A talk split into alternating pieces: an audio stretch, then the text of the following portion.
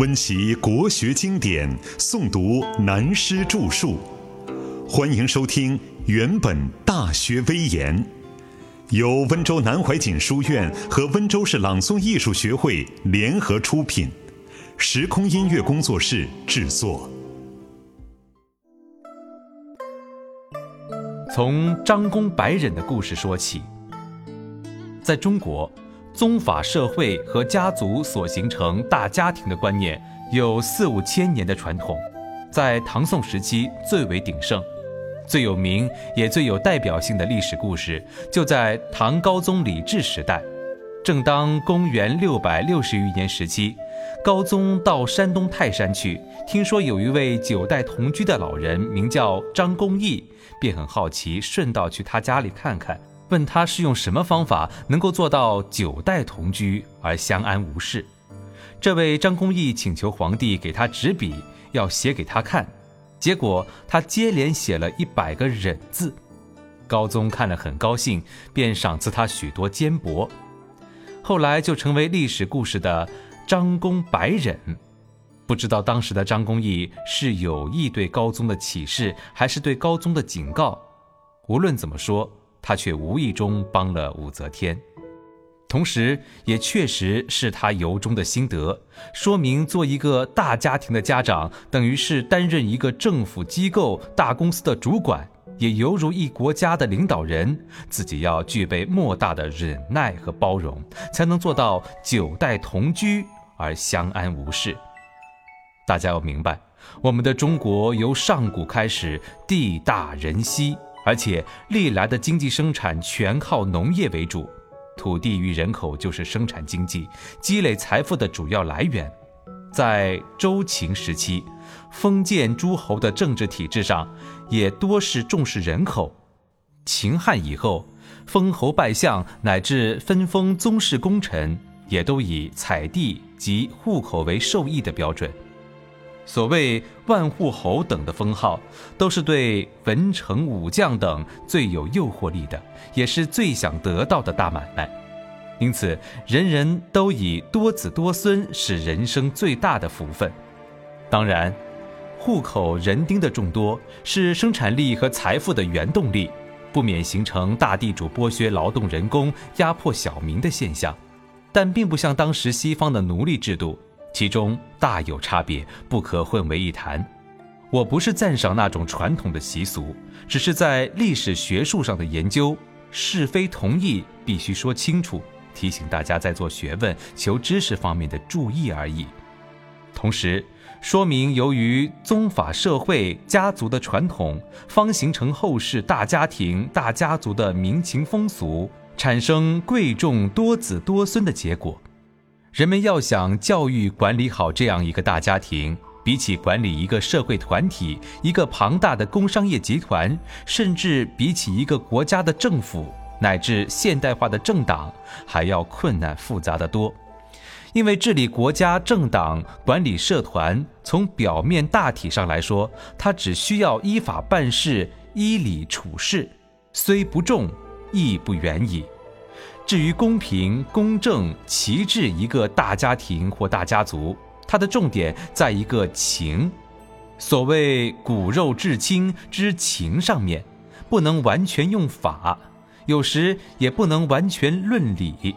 假定本身修养不健全，大致家破人亡、骨肉离散，是很平常容易的事。举例来说，在过去的社会里，一对夫妻生了三个儿子、两个女儿，几乎屡见不鲜，是很平常的事。甚至遇是偏僻的农村、穷乡僻壤的贫苦人家，偏是生了一大群子女，比富有人家、城市人家更会生产人丁。其中原因并不只是饮食卫生等问题，包括很多内容，一时不及细说。但古代的传统，除了原配的夫妻以外，还准许有三妻四妾等习俗。所以，稍稍富裕的家庭，以儿女成行来计算，还不止三个、五个或十个、八个来算人口的。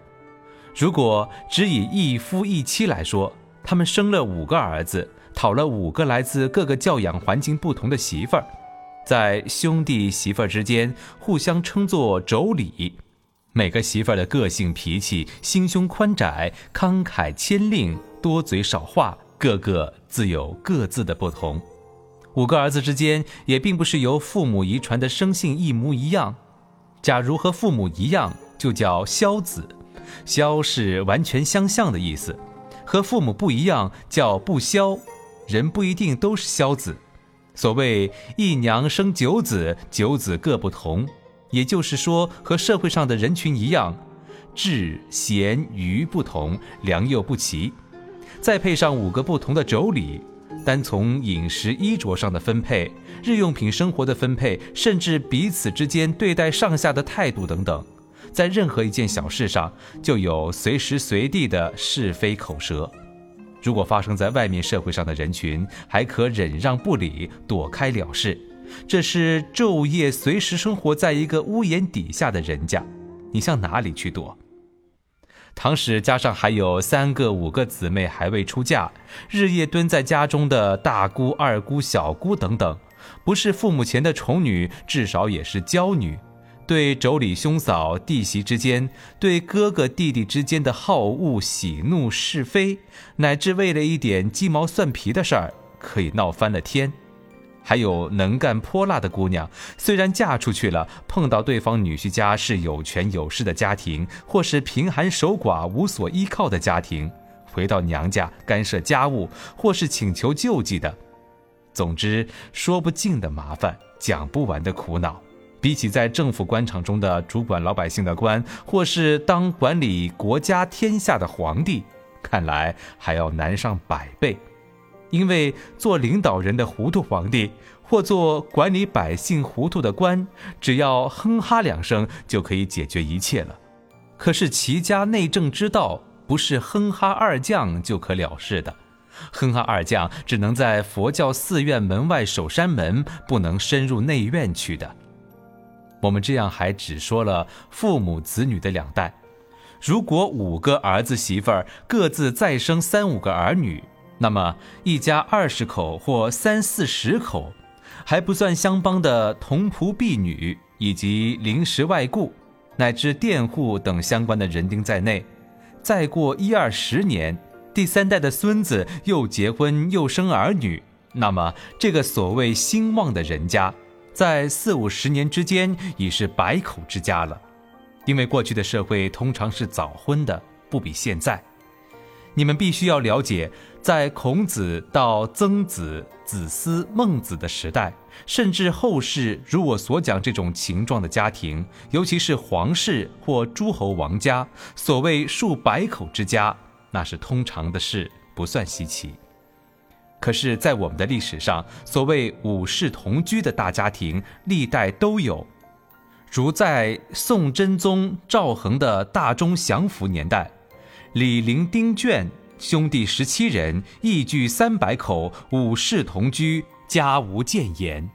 尤其是最后一句的记载，实在使人不敢想象的敬佩。所谓“家无奸言”，是说全家三百多人，并没有一点不和睦、不满意而吵闹起来。因此，便可知道齐家之道是齐这样的家。不是如现代乃至西式的小两口子把两个铺盖拼成一张大床或两张小床的家，即使是对小两口子的家来讲，又有几对是白头偕老、永不反目的呢？你看齐家是那么轻易要求、那么稀松的世间人事吗？照我默默的观察来看，依照现代物质文明的快速进步和精神文明相对的衰落，不论是资本主义或社会主义，甚至举世皆醉的工商业竞相发展，在不久的将来，人类社会不会再有家庭制度的存在，而且也没有婚姻制度神圣的存在了。人类历史的剧本看到这里，我自己觉得可以煞歌了，因为我是一辈子看戏的，再看下去。不是不好看，习惯不同就有点太陌生，不大自在了。尧可不愿多子多孙呐。讲到这里，又使我忽然想起孔子说的话：“我非生而知之者好古，名以求之者也。”为了上面所讲的中国过去社会的大家庭，依照孔子的话，好古，民以求之，使我又想起孔子所再三推崇上古圣人皇帝唐尧的一则故事。根据历史的记载说，尧治天下五十载，出外巡视，到了陕西华山一带，华丰人祝曰：“使圣人富寿多男子。”尧曰：“辞。多男子则多惧，富则多事，寿则多辱。”我们看了帝尧辞让别人祝福的话，实在很佩服，不愧可称之为圣人。这也就是后世道家思想的根源，具有出世怀抱的超然感受。但是画风人听了，便又说道：“天生万民，必受之职；多男子而受之职，何惧之有？富而使人分之，何事之有？天下有道，于物皆昌；天下无道，修德就贤。”千岁厌世，去而上仙，乘彼白云，至于地乡，何辱之有？看来画风人这一段话，又是帝尧以后儒道本位分家的共同思想。不过，要活千年才厌世而去，未免又太奢侈了吧？正如佛说，长寿是三灾八难中的一难，仔细看来，的确别有高见。对于中国传统文化的家，我们大概已经介绍清楚。也许在你们现代一般从开始就先学新时代的文化，或一开始便从西方文化基础学习的人看来非常奇怪，好像西方的社会文明根本就没有这种情况存在。如果你是这样想，那你就大错特错了。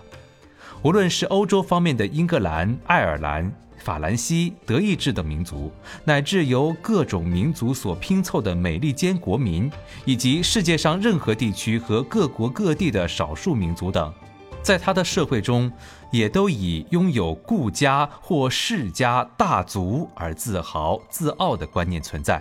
这是人性的特点，也可以说是人性的弱点。举例来说，在现代的美国，对于已故的总统肯尼迪。